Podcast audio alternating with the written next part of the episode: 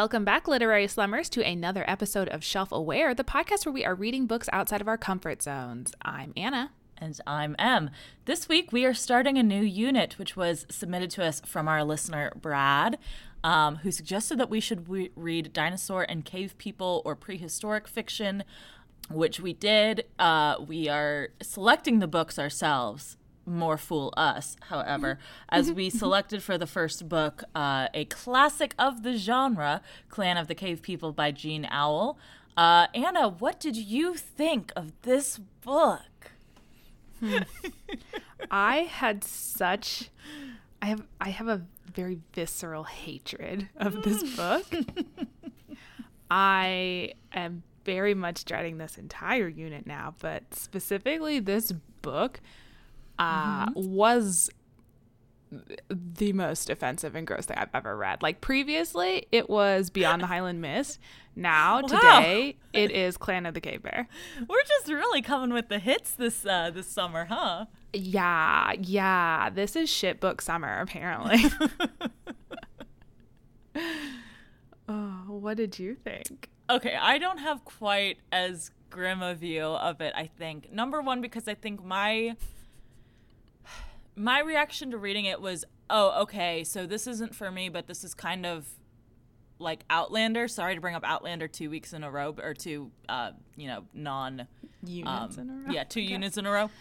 but it was that same sort of vibe of like a lot of it's about just kind of some author did a lot of research into specific history and is excited to share the facts about the tools and things like that that were used at the time. So if you're like a history nerd or a like uh, you know, you like watching documentaries about how people used to make slings or whatever. Uh, or if you hate women. Or if okay, we can get into the hate. I I have mixed feelings about this because again, I think the ending did resolve some of the stuff that I disliked about the treatment of women in this book. Um, but I also felt like it was very very 70s. Like choices were made. Mm-hmm. Um, yeah, this book from, did come out in 1980. Mm-hmm. And like, when you're writing a historical fiction novel, especially about an era where there is not any history because it's prehistory, mm-hmm. uh, so there's no written record, you're filling in a lot of gaps. And I, it's hard for me because I feel like a lot of the gaps that she was filling in, she didn't realize were gaps. She was working under assumptions, like about how these societies would behave. And we'll get into that a little bit more in the actual book.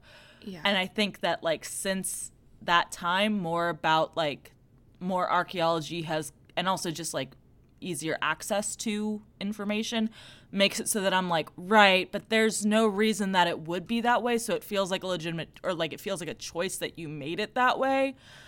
But I think she just thought that it was that way, maybe. Like, I don't, I don't no, necessarily think this felt very f- reminiscent to me of people who write like a fantasy story or a story set way in the future mm-hmm. or like on an alien planet or something and they're like everyone is still racist and homophobic. I'm like but why though? You could have written anything. Yeah and i think we don't know shit all about how neanderthals live with each other like i think probably her assumption might have been well of course they were because we are but why? So i don't know. There's it's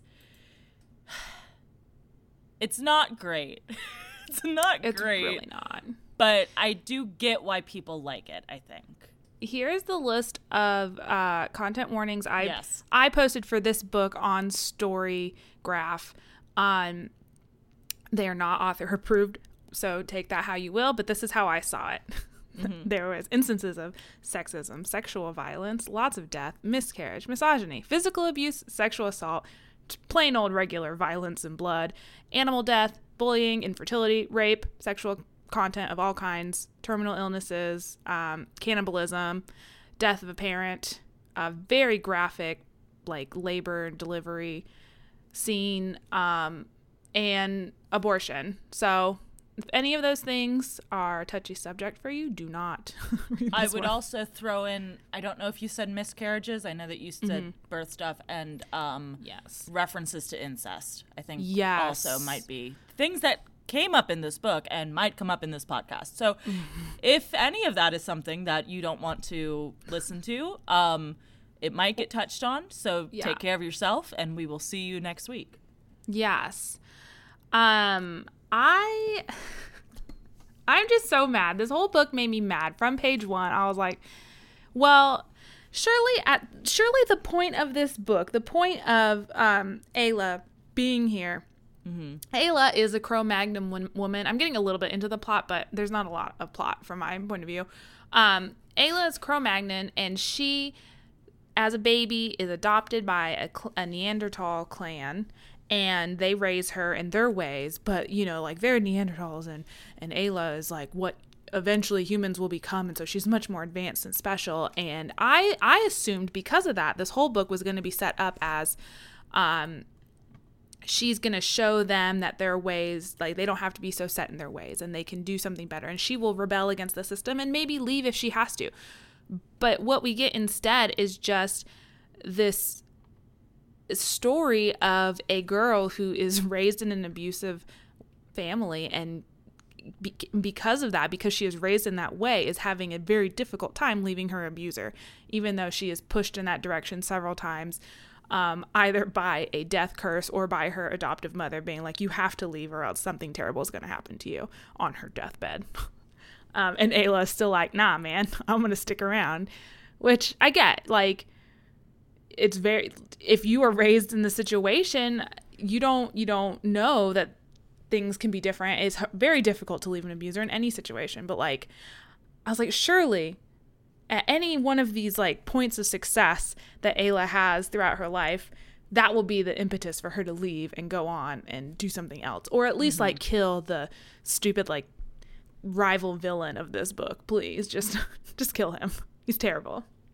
Yeah, I definitely get the abuse angle of it. Um it did hit that way to me a lot of the times too that I was like this is this is just abusive which again I think it is kind of like a dated understanding of uh, what abuse is. I get there's a lot of stuff in here that was like, "Oh, you know, we don't really hit our women. We just cuff them sometimes." And it's like, "Okay, well that's still abuse, but like yeah. I get that in the 80s that maybe because she didn't get you water fast enough." Right. And obviously like I I don't think that the author is advocating for that in modern times, which no, I did get that like... vibe at some times, like in the first part. But I think the ending does, like I said, the ending kind of was like to me, it was at least moving in the direction of like, hey, yeah, this was actually all bad.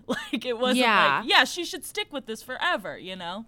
So maybe the next books in the series, there are six books in this series. Yes, I will never read them, but maybe we will be playing do... a game later in this episode about what those books contain. Oh, thank God! I hope I hope one of them is Ayla returns and gets her revenge on the whole clan and kills them. Mm. Um, I also my other big gripe with this book and this is maybe me being too specific because I understand on some level, yes, I do understand that there might be historical and geographical reasons for this, mm-hmm. but everyone in the Neanderthal clan is dark skinned and dark haired. And poor, beaten, abused Ayla over here is fair skinned, blonde, blue eyes. And I'm just like, mm. Hey, funny story. You want to hear something really funny? And I, again, one of the things I was referencing that the science has marched on and we now know things mm-hmm. that the author did not at that time um, mm-hmm. and perhaps is making some assumptions which why she made those particular assumptions we can unpack but um, actually neanderthals probably were lighter skinned than cro-magnon people at this time Cool. So it's so. actually the opposite of what's in this book because the Cro-Magnons had pretty recently come out of out of uh, Africa where they would have had darker skin, and we actually mm-hmm. know from like DNA tracing of Neanderthal, uh, the Neanderthal genetics that we have, um, that like they had the genes for lighter skin and red hair and stuff like that at this time. So actually, they were the white ones the whole time. So it really makes it very that's very, very questionable why it is the way it is. yeah, that mm, it was definitely a choice, but also later in the series, I will say she does introduce other characters who are. Um, who have what would now be considered like the Asian phenotype. I think is uh, mm. the phenotype genotype. I can't remember which one is which. I think it's phenotype. One of those um, science words. And African phenotypes. Uh, and like, so I don't think she meant the Neanderthals to be black as we would understand them. I think they were just like tan white people. but again, yeah, not great. Not, not a great. great. It didn't make me feel great about this book at all. It wasn't a good look. yeah, this is definitely something that has not aged well. Um, yeah. I can't. And yet people still love it. I don't. People loved it. I don't know if it was a review or a blurb I read, and I told you this yesterday, but someone out there has said this book was released in 1980, and it took 30 years for all six books for the for the series to be completed, and it held America captive the entire time. And I was like, I don't okay, why though? I mean, like it was a movie with Daryl Hannah, so I guess yeah, I did see that. People, you know, liked that. I guess. Um, I guess there was. The, they were gonna have a show on Lifetime, but it did get canceled. I wonder why. Which part of this book they had trouble adapting to modern times? Uh, yeah, um, probably all of the uh, the beating and sexual assault. I was gonna go with the fact that the characters are like six when they have sex, which also disturbing. Yeah, we'll get into that later. Um, oh my god. Uh, okay. So, is there anyone you would recommend this book to? I feel like me personally, no. Yeah. I think if you are someone who likes history, I I would go find something more modern and reliable. Um, I don't like something published in 1980, like. I don't know. There's things that have come out more recently, I'm sure, that would have yeah. some that more updated science in it. Um, I this book it's so repetitive. It is so boring. Um, and it's so long. It's like 500 pages long. Just I I recommend everybody stay away. I will say, like you almost said but didn't. Um, if you do like history, eh, I don't know. It it's hard. Like I said, it is hard because although I do get like why people do enjoy this book because it is like a a saga of a series with like kind of epic, you know, feeling to it as it goes mm-hmm. on, and uh, there there are interesting things about the time that like for her to her credit she researched a lot it just certain stuff wasn't known at the time that she wrote yes. this um Maybe like if you're really big into historical medicinal things. Yeah, yeah. So again, like Outlander fans. Um, and also if you have like a a strong tolerance for like violence against women, Shitty violence stuff. against children, all of that. Yeah. Um, so maybe read it, but like with a lot of cautions, I guess is kind of yeah. where I'm at. Feel free to finish and put it down at any point in the book. Mm-hmm. You don't. it's not worth it. Or uh, maybe just start at book two. I don't know. I don't know if it's. We'll get into it. I guess so. uh, but let's talk about, on a more positive note, stuff we would suggest. Uh, what have you been reading? What have I been reading? Um, I have been. this book zaps so much of my energy. I um started reading this like younger YA contemporary romance called K-pop Confidential. I think mm. it might mm. be a romance. I don't know if it is actually. Um, it's a YA contemporary of some kind. Uh, called K-pop Confidential by I want to say Stephan Lee, and I would be correct. Um, by Stephan Lee, and it's about a 15-year-old Korean American girl who uh, is selected at an audition out of like thousands of other girls to go to South Korea to train to become a K-pop idol or like to, the chance to become a K-pop idol. Mm. Um, and it kind of goes a lot into like the behind the scenes of what happens in life as a trainee. So that's kind of interesting if you're into K-pop, um, and you don't mind like a younger YA. Yeah, it sounds novel. fun. And then I also there was something else I was reading. I've been playing a lot of Dragon Age Inquisition because I was like, this nice. is my comfort game and I need it. I need to romance Cullen again probably. I keep every time I play, I'm like, I'm gonna romance Solas. I'm gonna romance someone else. I never do. Uh, I started listening on audiobook to The Bone Maker by Sarah Beth Ooh. Durst, which is a um, a book about a woman who's like a necromancer and she has to go and collect uh, recently deceased bones of people in order to bring her husband back to life. Um, so if, like she's been doing this, like he's been dead, but she's kind of, every time she gets a little bit of human bones. she brings them back to life for however much time that they have. But every time she does that, it takes years off of her own life. Um, and then I haven't gotten any further into the plot than that. But Sounds good, though. Good. Yeah. I yeah, I like a good necromancer. Of course, who doesn't? Yeah, exactly. How about you?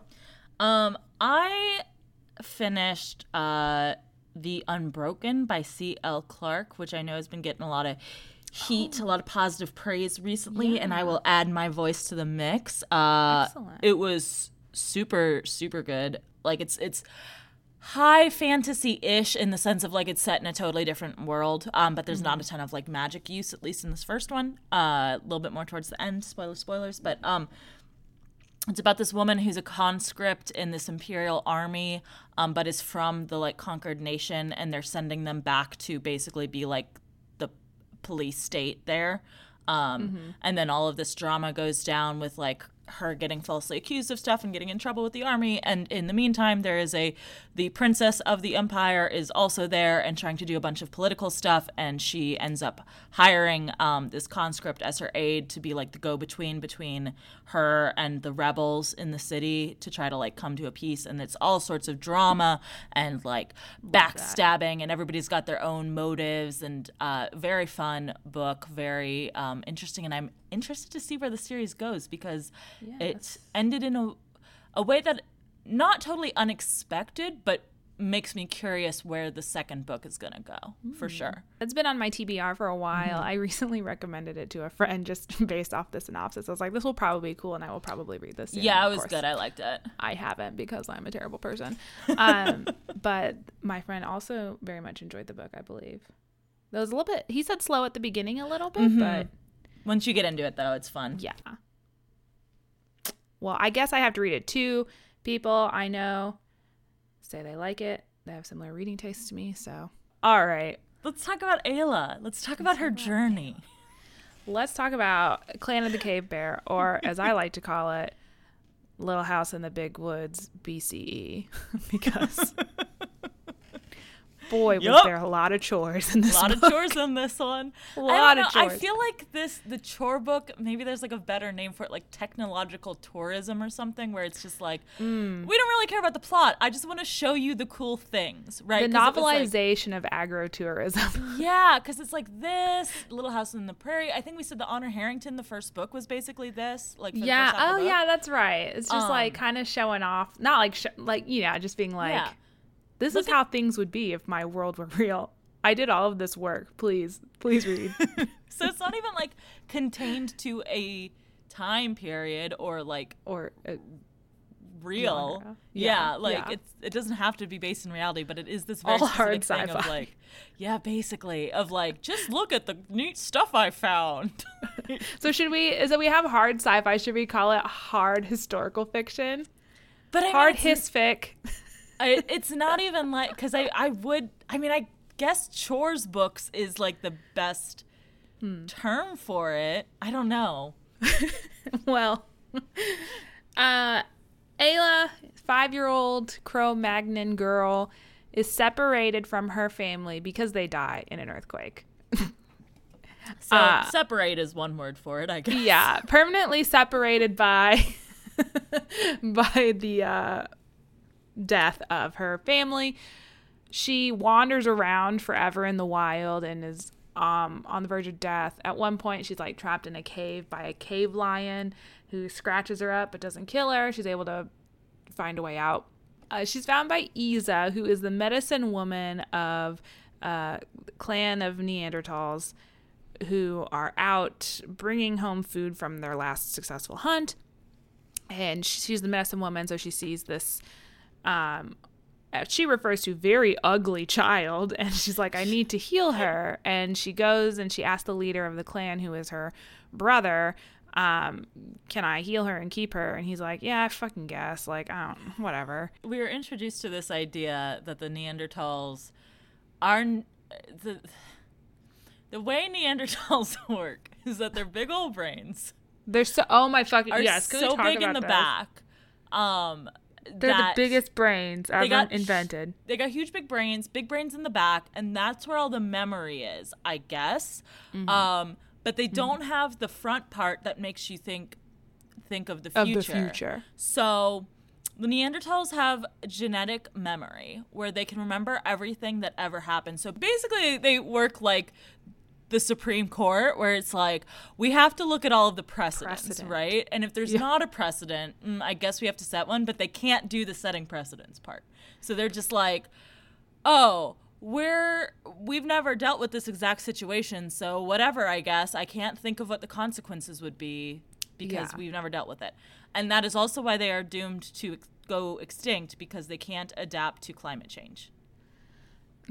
sure. Okay. Sure. I guess. Yeah. So they all even every clan has a magic magical person who can convene with the spirits of their the totem spirits of the clan called the Mogur. Um or yeah, is that how Mogur? I was going Mogger, but mm. I feel like Mogur is probably better. I don't I, know was listening to the audiobook on 2 2x and I told you this also, sorry. Sorry everybody. M or I guess just sorry M. I have to repeat my stories to you. I was listening dare. to the audiobook it, as a supplement to reading the actual book for when I just couldn't physically have my eyes listening reading this story anymore.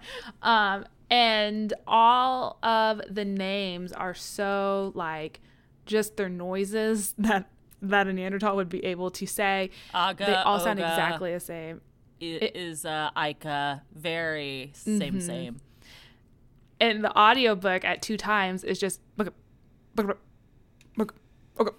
and I'm, I don't know who anyone's name is or what they did in this book. Because hey, hey, I read it and I don't know any of their names. I would read like a paragraph in which multiple people were being mentioned and I couldn't follow it because I'm like, which vowel G vowel name are you talking about? I can't remember. Truly, this. it didn't matter at all except for like what job they had, and only like three people have jobs, so whatever. Yeah. um, the Mogur can commune with the um I think I said convene earlier. I meant commune. He can commune with the spirit totems and um they he has come to the conclusion that Ayla will bring them luck if they keep her. So they convince the leaders to adopt her officially into the clan. And she she becomes clan and with that she has to learn how women in Neanderthal society work, which is very different from Cro-Magnon, Magnum, Magnon, all these words. Cro-Magnon people would live because Cro-Magnon people are so much more advanced and smart, I guess. I don't think it was so much that they're supposed to be advanced or smart because they do go out of their way to be like the Neanderthals are very smart. It's just they don't have this one function, right? And I think mm. that like they, they also make, don't can't use like they don't have language or yeah. Um, although that that's slightly more based in like science than yeah. the like psychic genetic memory thing. Um, but they can't count uh, the I, I I think she even like makes a point at one point to like uh, discuss how their genetic memory thing has basically created this like hugely gendered society in that like yes. because they can't all like have all of the memories or else their brains won't their brains they there's too much it. they can't handle it their brains can't get any bigger so they've had to like diversify in this way where it's like okay the women just all remember this stuff and the men just remember all of this stuff mm-hmm. which okay i guess whatever but again it gets to the like you had any possibility of any way to like structure this society that you're mm-hmm. basically creating whole cloth because we just don't know what Neanderthal societies were like, and we can only mm-hmm. make informed guesses based on the archaeological record. So, why did you choose this? Like, I don't. Exactly. Well, and they even mention in the book, too, that like women used to be able to commune with the spirits and they had a lot more power. Mm-hmm. They used to hunt and stuff in in the clans, but then the men got jealous and took that away from them and so women just forgot how to do that. But if they can remember all memories, then they're just still continuing to choose think, to forget. I think there's something about like only the Mogger can like go into those deep, deep memories and bring mm-hmm. them and be telepathic. With, he can share the memories with everyone yeah, else, which, if they're all like tripping balls. Apparently, yeah. I was like, it's kind of unclear how much of this like genetic memory stuff is actual genetic memory and how much of it is just their high. Like, I don't yeah. really know. Um, but yeah, so I guess like since the women couldn't use the spirits anymore, then they couldn't do that to access those deep memories. So they couldn't remember that they had done that. Mm-hmm. I don't know. Yes. And well, it's even further divided too because Iza is the medicine woman of the clan, mm-hmm. but no one else, none of the other women, even though this is like a woman's science, mm-hmm. none of the other women of the clan can remember the memories of the medicine women. So, like, because they're all descended from one person, one medicine woman. One line. Yeah. Which that seems highly unlikely in a can in a clan of like 25 people possibly. that no. you have like a perfect line of of inheritance without any of the other clan members having that same inher- whatever. It's yeah, fine. with the amount of sex that everyone is just having mm-hmm. willy nilly, mm-hmm. um, because that's another thing we learn right at the beginning of the book, like right at the beginning of the book, is that the the clan's views on sex are that it's just men sometimes need to relieve themselves mm-hmm. so they mm-hmm. can signal to any woman in the clan and she can assume the position and let the man have sex with her and that's and they just do it anytime anywhere. Even if that woman's mate is there it's fine. Um but also they don't have any understanding of conception either. And so it's just there's there's got to be so many medicine women out there no uh, yeah, yeah. It just, I mean, they kind of pay lip service to this idea of like, oh, it would be rude to take another man's mate like just willy nilly, mm-hmm. so it mm-hmm. doesn't happen a ton, but it definitely happens. So it it's definitely like, okay, does happen, yeah. Well, then, right, like, so.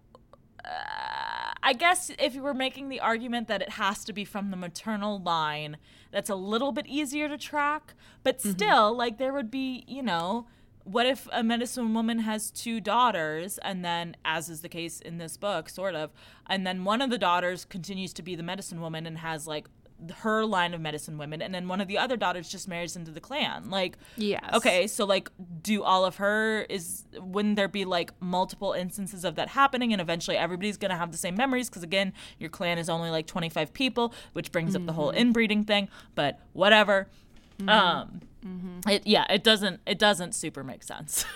no. um, and to add on to this, the women and girls are considered women in Neanderthal clans when they have their first menses, as they refer to it in the book. I, I don't like the word menses. Like I know that that's. I think like, they say monarch, monarch Menards save big money at Menards. No, it's that word. Maybe this is just pronounced Menses, and this is just a word that I've never. But it's M E N A R C H E. Menarche. Oh, I don't Menarche. know if that word came up in the audiobook. It just oh. sounded like it, yeah, that's the word they usually used to refer to it because I specifically remember gotcha. the one line where they're talking about um, how some girls' hymens are broken before their first menarche because of uh, menarche, possibly menses. I don't know. This is this is like the time that I found out Segway was spelled that way and that's not a different word. Um, way. yeah, I definitely thought it was just seg and then seg way. It was spelled like the the thing. now, you when you on. say seg, mm-hmm. I do have to ask because this mm-hmm. is a point of contention. How would you spell that? S A S E G U E. Okay. That word, not S A G. Yeah, that's also. Are you saying sag? Yes, I understand that I say words funny, and it's you. not just you. It's just a regional thing. I just want to make sure I'm understanding. Listen, don't let don't make me call my dad. He's gonna be mad. B A G and E G G should not rhyme. They do. I don't I'm know saying. what you're talking they about. They should not. uh, um, what was I saying? I forgot. Menses. Oh, the menses. Yes, but the girls are having their first periods like when they turn six, and so th- then they just become breeding stock. So we gotta talk about this. All right, I just want to just sit down and have a discussion about this um, because I believe what has happened here mm-hmm. is that Miss Auel has made a big logical leap in understanding statistics because I think probably what happened was she heard the stat mm-hmm. that most the average Neanderthal lifespan was 25. It's like I, people who think in the Middle Ages kids were getting married and mm-hmm. having babies. It's not. So, to be clear, the average lifespan was 25 or whatever you know number you're going to pull up for this stat that people always like to bring up as a point because this always comes up in fucking like red pill bullshit about how we should all be fucking teenagers. We shouldn't. Um, stop we should not please, to no. be clear.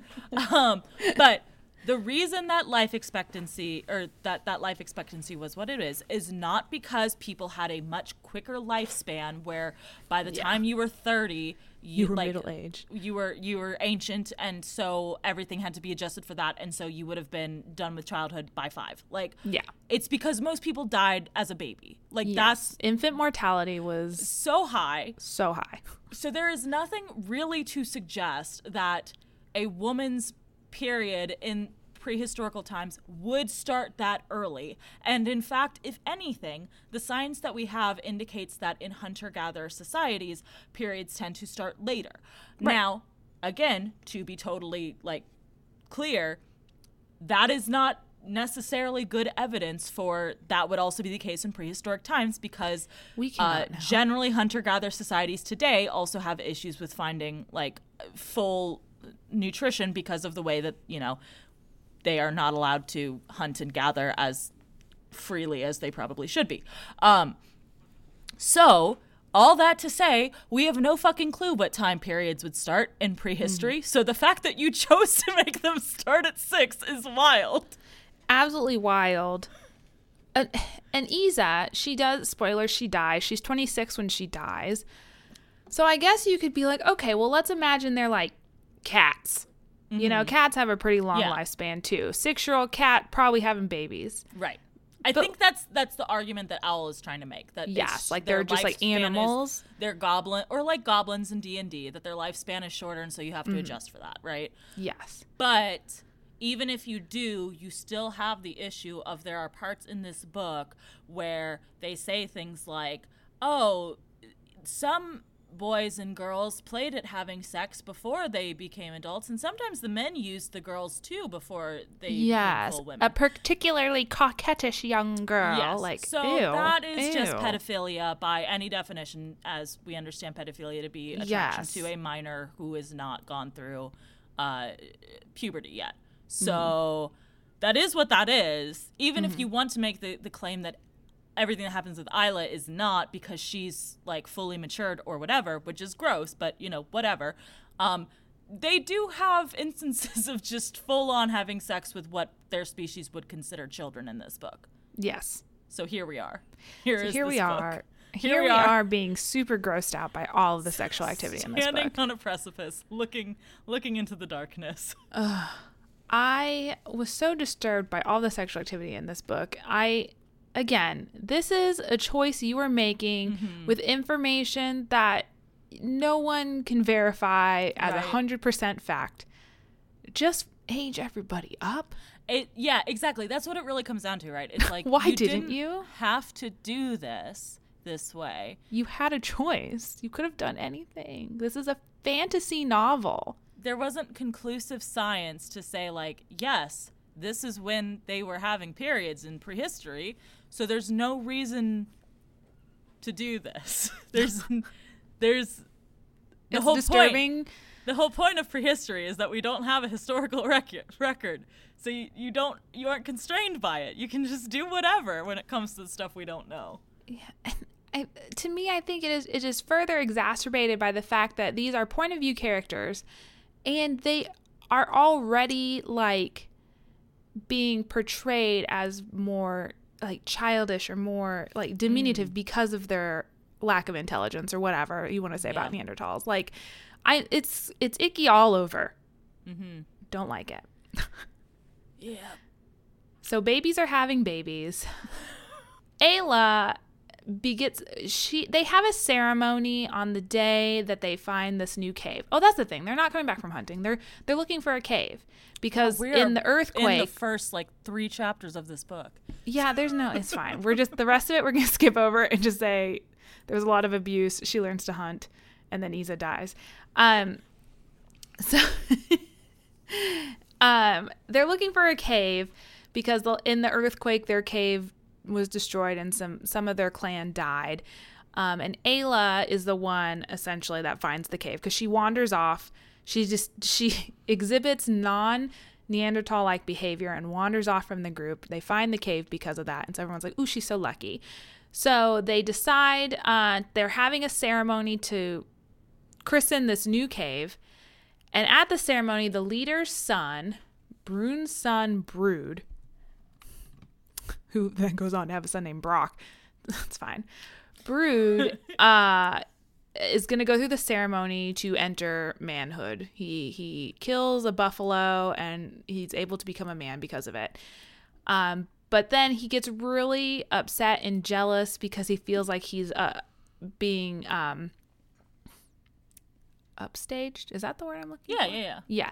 He's being upstaged by Ayla at the ceremony because she is given her own clan totem, and that is the totem of the cave lion, which is normally a male totem because it's so powerful. How could a woman ever have such a powerful totem? Because then the man's totem can't overtake it, so she can get pregnant. It's whatever.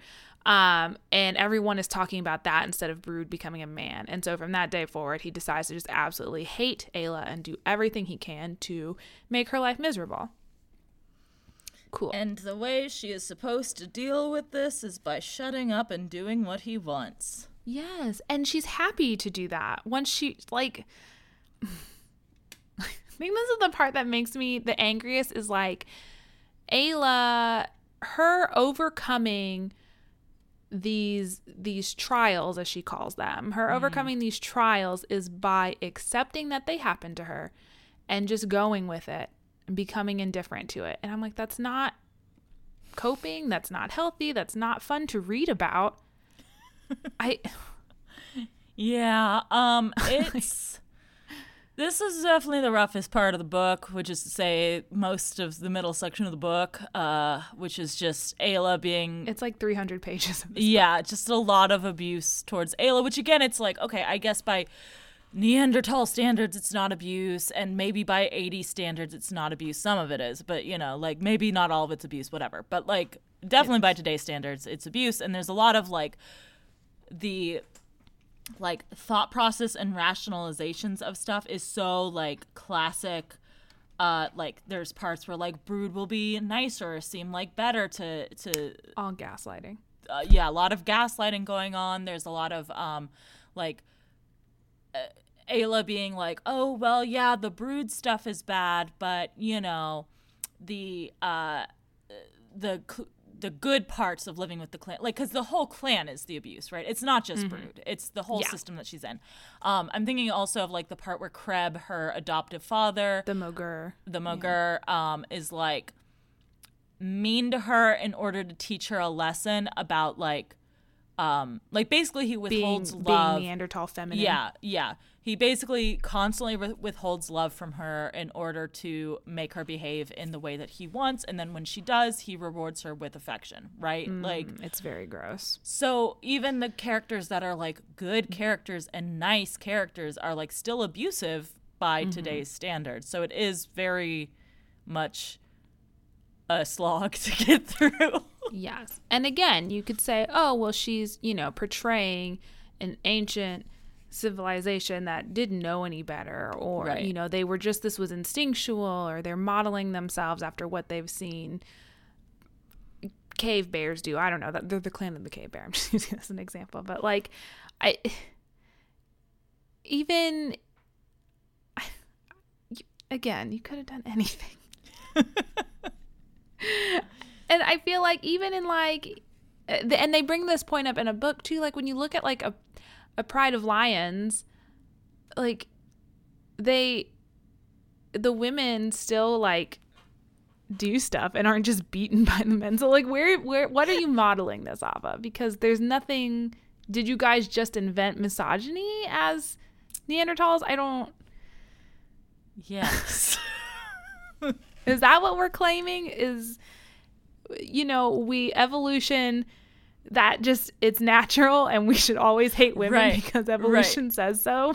that was kind of the icky parts of the, the spe- I mean, like a lot of these bu- the parts of the books were icky, but some mm. of it I was like, oh no, it's not that the author believes this. It's just the author thinks that this is what cave people would be like, right? Like, so I can I can distance myself there, but mm. it it this sort of thing where it's just like, yeah, this is just naturally. This is the assumption that I have is that naturally, uh, humans would have started out Neanderthals at least would have started out eventually coming up with misogyny. And I'm like, ah, eh, I don't know that that's like, I think there's other forces at work. I don't know that we have to believe that, like, eh, again, when like this, I feel like this sort of rhetoric is so often used in terms of like,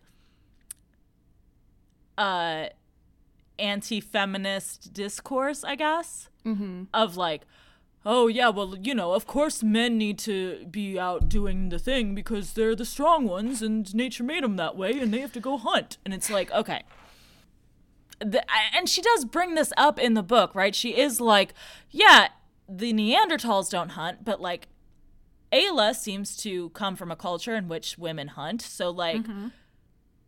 i don't know. I don't know where where it leaves us in terms of like yeah and the females in in the like we she explicitly says in the book like the women in the neanderthal culture used to have a lot more freedom and power mm. and respect but then men got jealous and took it away so i okay. guess maybe because as they they got jealous and took it away as they were going through this evolution where their brains got more memory e and couldn't yeah. get any bigger and they could ran out of ram essentially um so like maybe that's the takeaway of like as like become like when gender stagnate yeah that maybe maybe it is like feminist of being like oh it's it's the stagnation that leads to leads to the oppression of women or something. I don't know. But it was just hard to read. It wasn't a lesson that like i i didn't feel like i learned a lesson. I mm-hmm. felt more that this was glorifying a certain lifestyle. And i was like i just I mm. feel like I, I, do feel like that is because of the time period it was written versus mm. now, where like now we don't have to be told that it is bad to hit your wife necessarily, True. you know, whereas like hopefully, hopefully. Um, but I feel like maybe in the 80s this was more making a point of like because I do think at the end that it comes to a feminist point, right? Mm-hmm. So I feel like maybe it's just a difference of like hey, we're living in 2020, baby. We are like f- fourth wave feminists at this point or some bullshit. Um, not that the waves are actually a good system of understanding feminism, but whatever. Um, but you know, like we don't necessarily need a book to to explain to us that uh, if you push an abuse victim hard enough, eventually they will leave. Like that isn't a message that we need, right? But here's here's the thing also, I guess, for me, the end of this book. She she doesn't leave of her own free will though. She leaves because Broud finally becomes leader and he's like, "Well, I'm putting the death curse on you." So the death mm-hmm. curse is this thing where everyone just ignores you. Um, and you are essentially dead to them, but you are yourself are not dead. Um, he puts a death curse on her and she's like, "Well, bye." I have to leave my son here because he is clan, but I'm no longer clan, so goodbye. But the thing about it that worked for me was that she eventually won, right? He was like put the death curse on her. I mean, and I mean she she won and she got to she got freedom, right? She got to leave the shitty ass. She clan. did, like, and like, she got to do it in a way that was like she still had her dignity, I guess, and also, well, sort of. She'd been raped like a million times. Um, yeah, but she got to uh, win in the sense of like Broud looked like a shithead to everybody, and everybody realized Broud was a terrible leader. And I guess, yeah. I don't know. It, it, I wasn't sure how this book was going to end. I think it ended the best way it could have. It, yeah, um, yeah. I'm happy uh, for Ayla to be able to go on and because ex- this is the only thing I wanted for her the whole book. I was like, good, you learned how to hunt. Now you can leave. Yeah. Now you're not go. dependent on men. Go leave. Right. Which okay, I think, you're gonna stick around for five more years. Okay. Feel like even the like leaving her kid was kind of like an 80s feminist thing, right? It was like working it did woman, feel icky. right? Yeah, of you could like, have taken him. He was there saying, "Mommy, mom," or "Mama, mama, take me," which like y'all know I just I don't I don't like I don't I can't read books where mother and children are like separated through whatever me I just I don't like it. I'm like fucking take him. He's calling yeah. out to you. He doesn't have to stay there. It's your kid, just take him. But he's part of the clan. No, he's not. I mean, he'll have he'll have those memories. He needs to be raised by the clan. Let's talk about where this baby came from. So, about chapter 18, uh, yeah, Ayla does learn to hunt. It is against the rules of the clan for her to learn how to hunt, but she keeps it a secret. Um, but because of the fact that she has learned how to hunt, she has acquired a confidence and a gracefulness about her that is just unbecoming of a woman. And Broud can't figure out why he no longer has an effect on Ayla. Like she used to she used to be scared of him or she used to like really she used to really rush around to like do what he needed and stuff for her.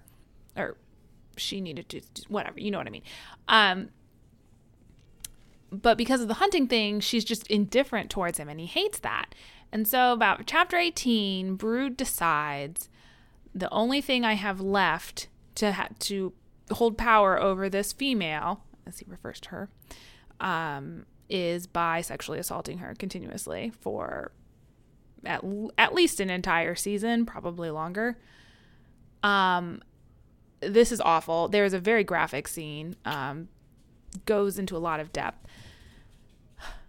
It results in her becoming pregnant.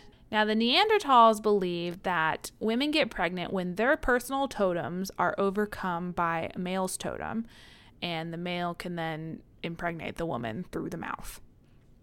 They have no idea about sex, even though they have lots of it. Um, Ayla though is a- after her first time having sex, she's like, "Oh, I figured it out. I figured out how people procreate. Whatever." Um, that's the other thing about Ayla. Okay, put a note in that. We gotta talk about how Ayla is Mary Sue who invented everything. Um, the so her repeated sexual assault results in a pregnancy.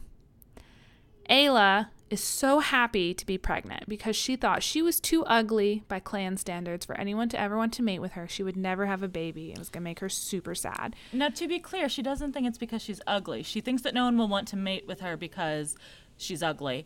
But she thinks that she can't get pregnant still at this point because of the overpowering thing. So she thinks that the yes. cave bear or the cave lion is too powerful for any of the men's also totems true. to overpower. Because this is what the clan has told her that as a person with a cave lion totem, uh, she will probably be barren because no man's totem will be powerful enough to overpower. Mm-hmm. So it's, it's, not that she's happy about the rapes because it leads to the baby, because she doesn't put those two together at this point. Until that's after. later yeah. that she's like, oh, I guess it's it, well, she is like until the of, baby is born, and yeah. then she's like, oh, but you know, she's like, oh, I am noticing genetic similarities between Broud and between this, this and yeah.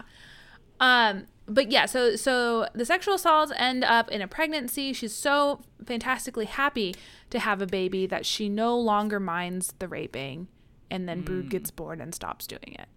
Well, that's unfortunate. I have no words. I have no words for this. I so angry. So angry. Um, but then we go through all of that. It's like two chapters of this of her getting raped and then having the baby. And then they end up naming the baby Durc. Just like, I can't. I can't. I cannot. I have to call this baby Durc now for the rest of the book? Uh, D U R C Durc. He's named after the great legend of Durc. Durc. Oh my god. Yeah, so the clan believes that like all of the totems, all of the male totems in the clan overcame Ayla's cave lion totem together. And so Durc is like a baby of the clan and all she her um her mother dies, Iza dies, and it well, sends she's away on a cave bear party at yeah. another clan's house, and it's yeah. very no. Actually, like it's like the Olympics of cave people. Yeah, is what they have. Except it's um, real boring. Wins. If that sounds interesting to you, it's not. It's not. It was real boring. Yeah, they it was described in the most boring, like off page way. It was yeah. it was stupid. We got all the cooking stuff though, so woohoo. Yeah. Um her mother dies and she becomes depressed because I guess for her as a Cro-Magnon woman, she processes grief different grief differently than the Neanderthals do and they're all like why is she so sad? Like this woman's dead. She should put her out of her mind and Ayla can't move on from this. So she falls into a depression. She is unable to continue feeding her son her own. She loses her breast milk. And then the other women of the clan all take turns feeding the baby. And so she's like, This is the every man is a father to my child, and every woman is a mother. Durc is a baby of the clan, which is. I guess how she rationalizes leaving her child behind that she loves so so much. I could never, but whatever. There's also a thing with Creb uh, at the the Olympics where Ayla interrupts the ceremony because that she gets drawn into the psychic stuff and he's able to go forward a little bit because she mm. can do forward stuff and he finds out that his whole clan is or like all of the Neanderthals are gonna die and that uh, the Cro-Magnons will reign supreme. Um, and there's kind of like this implication that it's like, oh, it's okay because Durc proves that there can be like mixing of. Mm-hmm um, Neanderthals and uh, Cro-Magnons, which we now know to be true. Yes. So like the clan will survive in some way, which is like cool, I guess, except that the clan's kind of antagonists as far as I'm concerned. So like I kind of don't care if they survive because they kind of seem like shitheads. I mm-hmm. don't know. oh, yeah. I guess since we're kind of on the topic of Creb um, and the what happened at the Caveman Olympics, um, there is their ceremony. So the women are never allowed to see any of the men's super secret ceremonies because at the ceremonies the men have to like basically like emasculate like, themselves and totems, beg the spirits please, for can help. I have some power? Yes, and they don't want any woman to see that. And the most holiest of ceremonies is the ones that the Mogurs of all the clans get together to have at the at the Caveman Olympics, where um, apparently they have they have a pre-ceremony where everyone fights a bear, um, and then this guy, one of the guys died fighting the bear, and so at the secret Mogur ceremony, they pop open his skull and they all start eating his brain. That's a Okay, but then because they do this, they all gain courage, and then they can all share the Mogur's memories. I don't. Now, interestingly, mm. this is, is one of the things that technically might be somewhat accurate because there is evidence to suggest that Neanderthals partook in cannibalism. Mm-hmm. But much like a lot of the other things that she's like, isn't this wacky and wild about Neanderthals, also applied to Cro Magnons at the time. Like them being real short was also Cro Magnons. I don't yeah. understand. it's fine. but yeah, I mean, like, yeah. So basically, there there is some evidence that maybe some mm. Neanderthals occasionally did cannibalism, but it's not really clear if it was for religious, ritual, ritualistic purposes, or if it was out of like necessity because mm-hmm. of food. Mm-hmm. Like many human cultures today, including American culture, which occasionally resorts to cannibalism when they need food.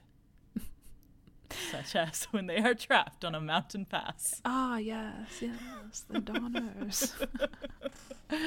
um, but Ayla sees them eating the human brain and she's like freaked out about it. And then and then the Mogur is like freaked out that she saw the ceremony and then the whole revelation about Neanderthals dying. Um so there's like a huge rift between father and daughter, um, where he just like can't bring himself to like love her as well as he used to because he's sad about win. Yeah, like okay, fuck off. But then but then Ayla, she's like, she sees the cannibalism and she's horrified by it. But then she's like, oh, I get it. They're eating, they're eating his brain, so the whole clan can have the courage of the man who died. So it's cool now. Just like no, okay, whatever. Like, girl, it, that was fast. and also some wild leaps of logic. But I guess you're mm-hmm. a Cro-Magnon, so that's like your thing. Yeah, yeah. And she can go forward in time. So here's the thing about Ayla. I, I said we would bookmark, and here we are back at it. Because Ayla's Cro-Magnon, we to really like emphasize this point, Ayla invents and is perfect at everything she does. She mm-hmm. invents mm-hmm. what what are some things she invents? Counting she inv- past 20.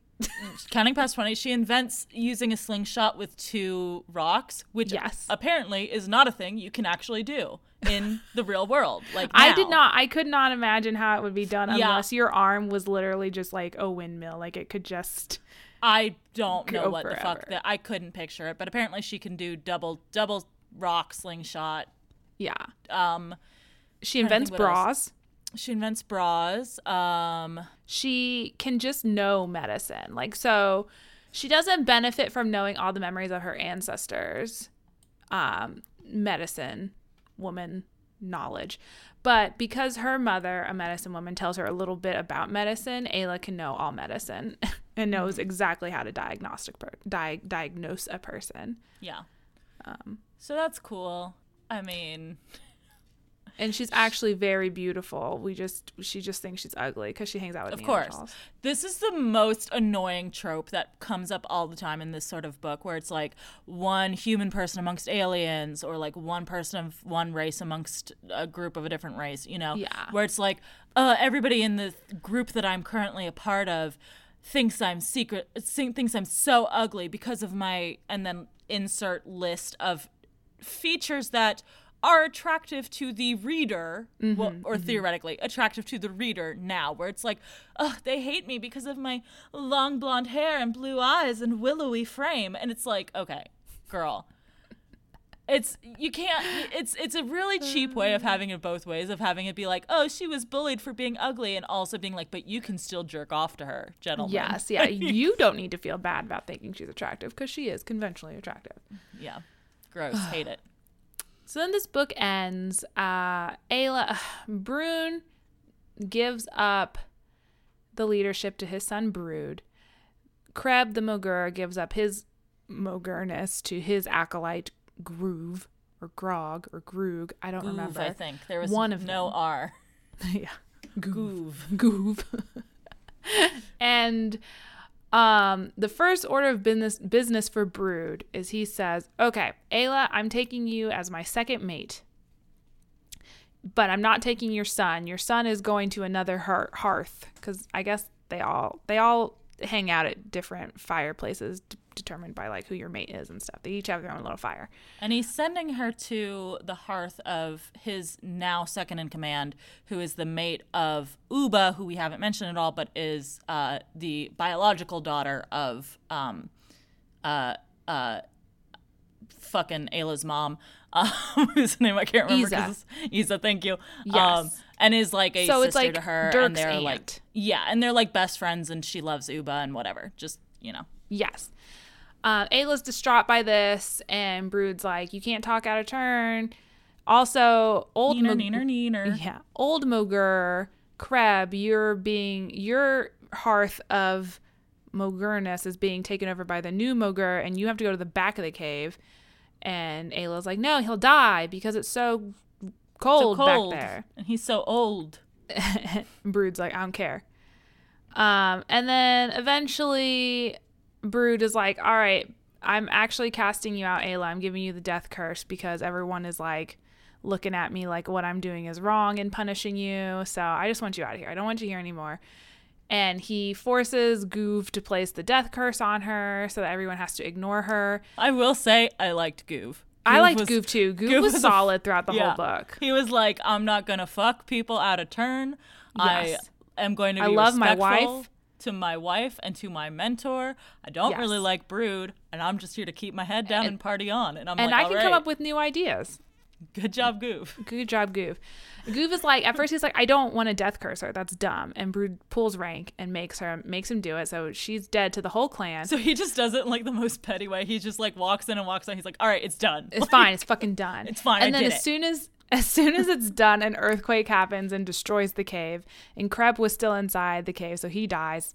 Um, and Ayla's real sad about it, but like she's dead to the clan, so no one sees her. But she says to Brun, she's like, "Please take care of my son. I know you. I know you think I'm a spirit, but I'm not dead. So please take care of my son." And like Brun quietly acknowledges this, and then Broud, his son, the new leader, is like, I saw you acknowledge her and blah, blah, blah, blah. And Ayla's like, I know you can see me. Hit me if you want, bitch. And he like raises his hand to hit her. And then he has this moment where he's like, oh no, I've acknowledged this Fuck. dead spirit. See, this I brought I evil. yeah, into the clan. And, and Ayla basically goes, ha Fuck you, peace out. Ayla's out of here. Yeah, she's tricked you into acknowledging my, I exist. Have fun I with win. dumb baby losers and then the book ends with her with her son not understanding anything that's happening, calling out after her. The last words of the book are "Mama," and that's it. That's Sad. the end. Fucking so, sucked. That's, that's, not it for the series. Let's now play a game called "What the Fuck Happens Next." um, something we haven't done since Laurell K. Hamilton, I believe. Yeah. Uh, so it's just a short little quiz. I've got three questions here. Uh, uh, okay. They are multiple choice. Okay. Um, this first one we actually covered in the podcast. Uh, which of the following things is not implied to have been invented by Ayla by the end of the series? Oh, nice, nice, nice. A. Alcohol slash fermentation. B. The patriarchy. C. domestic dogs and horses. D. Sports bras. she did invent bras. We know this to be true. We know this to be true. All right, so the other three are like from future books. Yes. Okay. I think that they're gonna say she she didn't. I don't think she. Hmm. Okay, sorry. What was the second one? There's fermentation and domestication. What was this? The patriarchy. The patriarchy. Um, I'm gonna say she didn't invent um fermentation. You're correct. She yes. does invent the patriarchy because she figures out the sperm thing. Yeah. She domesticates a dog and a ho- or a wolf and some horses in the next book. Also, wow. she domesticates a cave lion.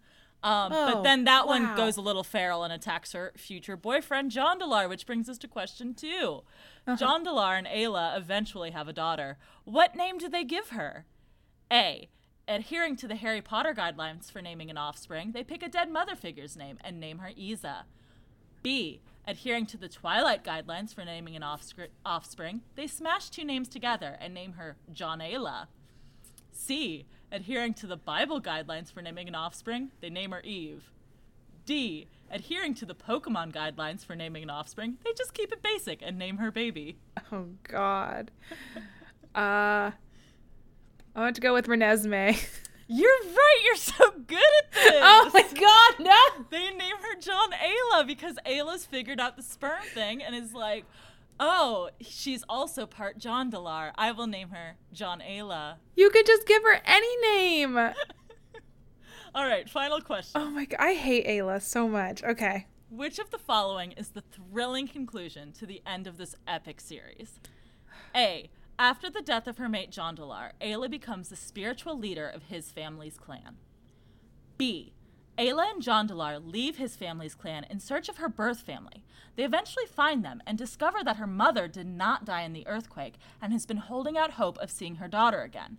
The pair are reunited shortly before the death of Ayla's mother, who reveals Ayla's true name before dying. C. An elderly Ayla travels back to the clan in search of her son Durc, only to be told by Uba that he has left on his own journey to try and find her. She happily settles down to wait for his return, eventually dying peacefully in her sleep, dreaming a possibly prophetic dream of her son's adventures. That's fucked up. D. She's, she's like, he's out there looking for me. He's not going to come back here. D. Ayla becomes the prehistoric equivalent of a sex ed teacher. Oh also that i feel like that it could be like d and plus one of the other three. Mm. okay um i i want to hope that she would go back for Durc but she probably wouldn't. She's probably just written him off. Um a seems very simple. I'm gonna go with b Incorrect. The answer is D. Ayla becomes the prehistoric equivalent That's of a it? sex ed teacher. Oh she my do- God. She does not ever. They, I guess, build up for like the next book or two. Like A, that she wants to go back for her son, and B, uh-huh. that she still doesn't know where she came from. And then they just completely drop those two plot lines, and it's oh just her God. and Jondalar fucking through the forest until they get back to his house. And like, um, she joins their their like uh uh spiritual group, and they have to it's- have like a revelation basically in order to join and Ayla's is mm-hmm. like hey men are fathers, and that's how she invents the patriarchy. That's literally God, the end of the series. Is Ayla invents the patriarchy. Ayla, why? um, so is he is John Johnny Boy? Is he mm-hmm. Neanderthal or Cro-Magnon? no? He is he is other. He is six foot six. This oh, is mentioned many times of on course the wiki. he is six foot. Um, he is blonde and blue eyed. He has fucked many other women. Um, I heard he has he, a huge dick. He has like, a huge massive. donger, which doesn't fit in other women comfortably. But Ayla's into it. I think from what I read on the wiki that it's because she's been raped before, but like that's fucked up. Jesus um, Christ. But basically they have special genitals that only work for each other. But then Ayla also like fucks some other people um, because she doesn't get that Jondalar wants to like settle down, but also like that's not a thing because the patriarchy doesn't exist and everybody fucks each other. And also John yeah. has a Asian stepmom, so that's cool. Oh. okay. his parents are divorced and they're both remarried and his stepmom's asian and his stepfather i can't remember what his deal was um, but uh, his brother and he meet ayla when they are traveling around having sex with a bunch of women and then get mauled by ayla's fucking cave lion who Damn. she named baby and that is how Jondalar's brother dies and oh, then God. Jondalar and ayla fall in love this book That's series is wild, y'all. That's just up. all book two. I've heard the first two books are the best books. Um, if this is if the first book is one of the best books of the series, yeah, I don't, I don't necessarily ever need to read more. I will say it seems like from now on there's a bigger emphasis on consent. Um, there's like I guess a few scenes where because like I guess uh, Jondalar's folks all worship like a mother deity sort of thing, and they're like, hey, don't no no no um, don't rape. That's no good. Doesn't like it, that mother deity. Uh, also, there's apparently a book in which this one woman has captured all of the men in her clan and keep them in a cage and won't let. Um, and if anybody in her clan has a, a male child, like kills them, and then wow. like it just because she doesn't understand how sperm works is like eventually the men will all be worked to death and then there will be no more men and the women will only have baby girls because the men will all be dead. And then Ayla figures hmm. out that like the only women who are still having babies are the ones who are like sneaking out to the man cages to have sex. Amazing, amazing. The, which furthers her her series long theory about how how babies came, where babies come from. oh, wild! Truly a wild series. So, I mean, I guess if if the later books in the series do lean more towards like consent is key mm-hmm. and yada yada yada, that's great. But like this is the first book in the series. Yeah. This is everyone's introduction to this world. You need to include that sooner. Yeah. I can't give you credit for something I have no interest in reading anymore. Like Yep. Well, here we are.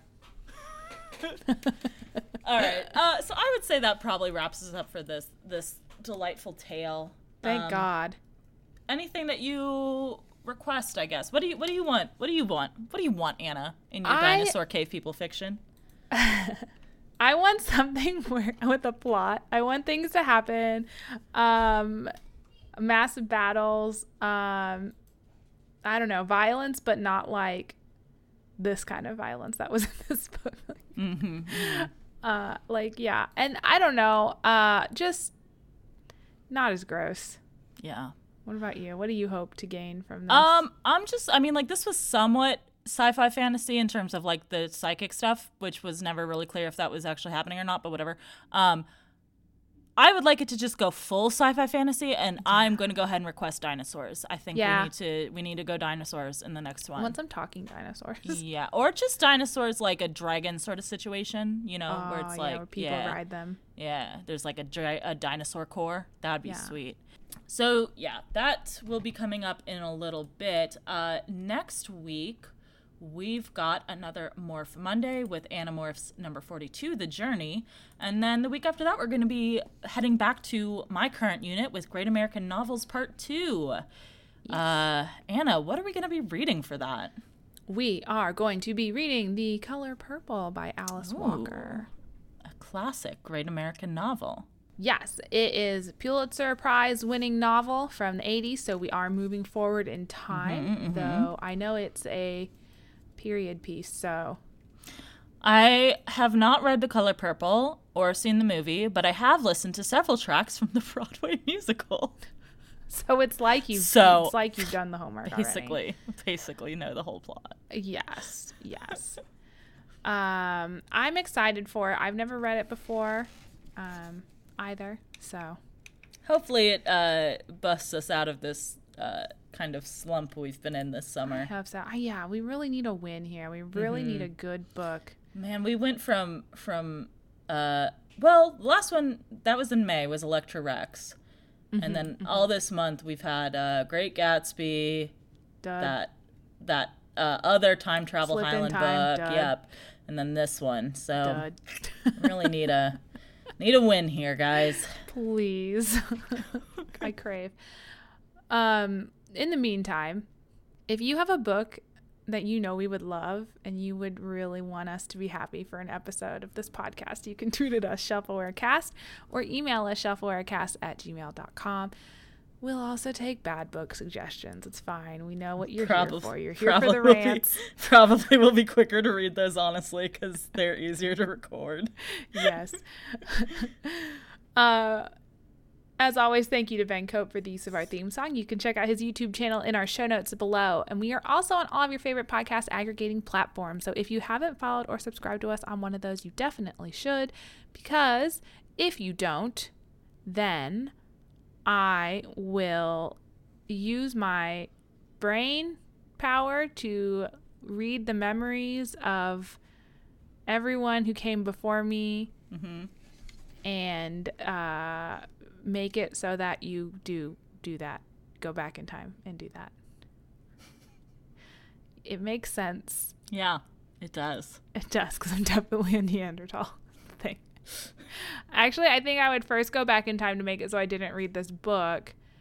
Um, and then uh, that wouldn't apply anymore. I guess I wouldn't have to do that to you. There you go use Apple Podcasts. We'd very much appreciate a five star review, but if you don't, that's all right because you are allowed to talk about us anywhere on the internet you would like. In the words of Jean L. Jean M. L.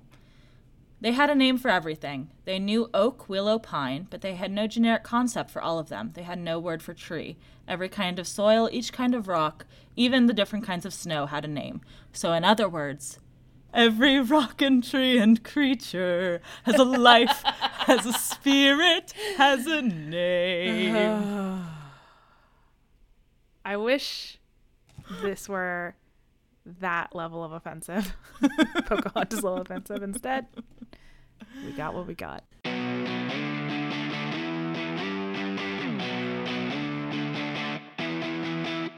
an unfortunate amount of this book was spent by me going, "Oh yeah, I remember those in Zoo Tycoon too."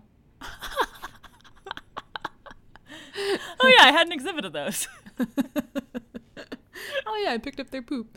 Oh yeah, um, yeah, totally. I know what that animal is.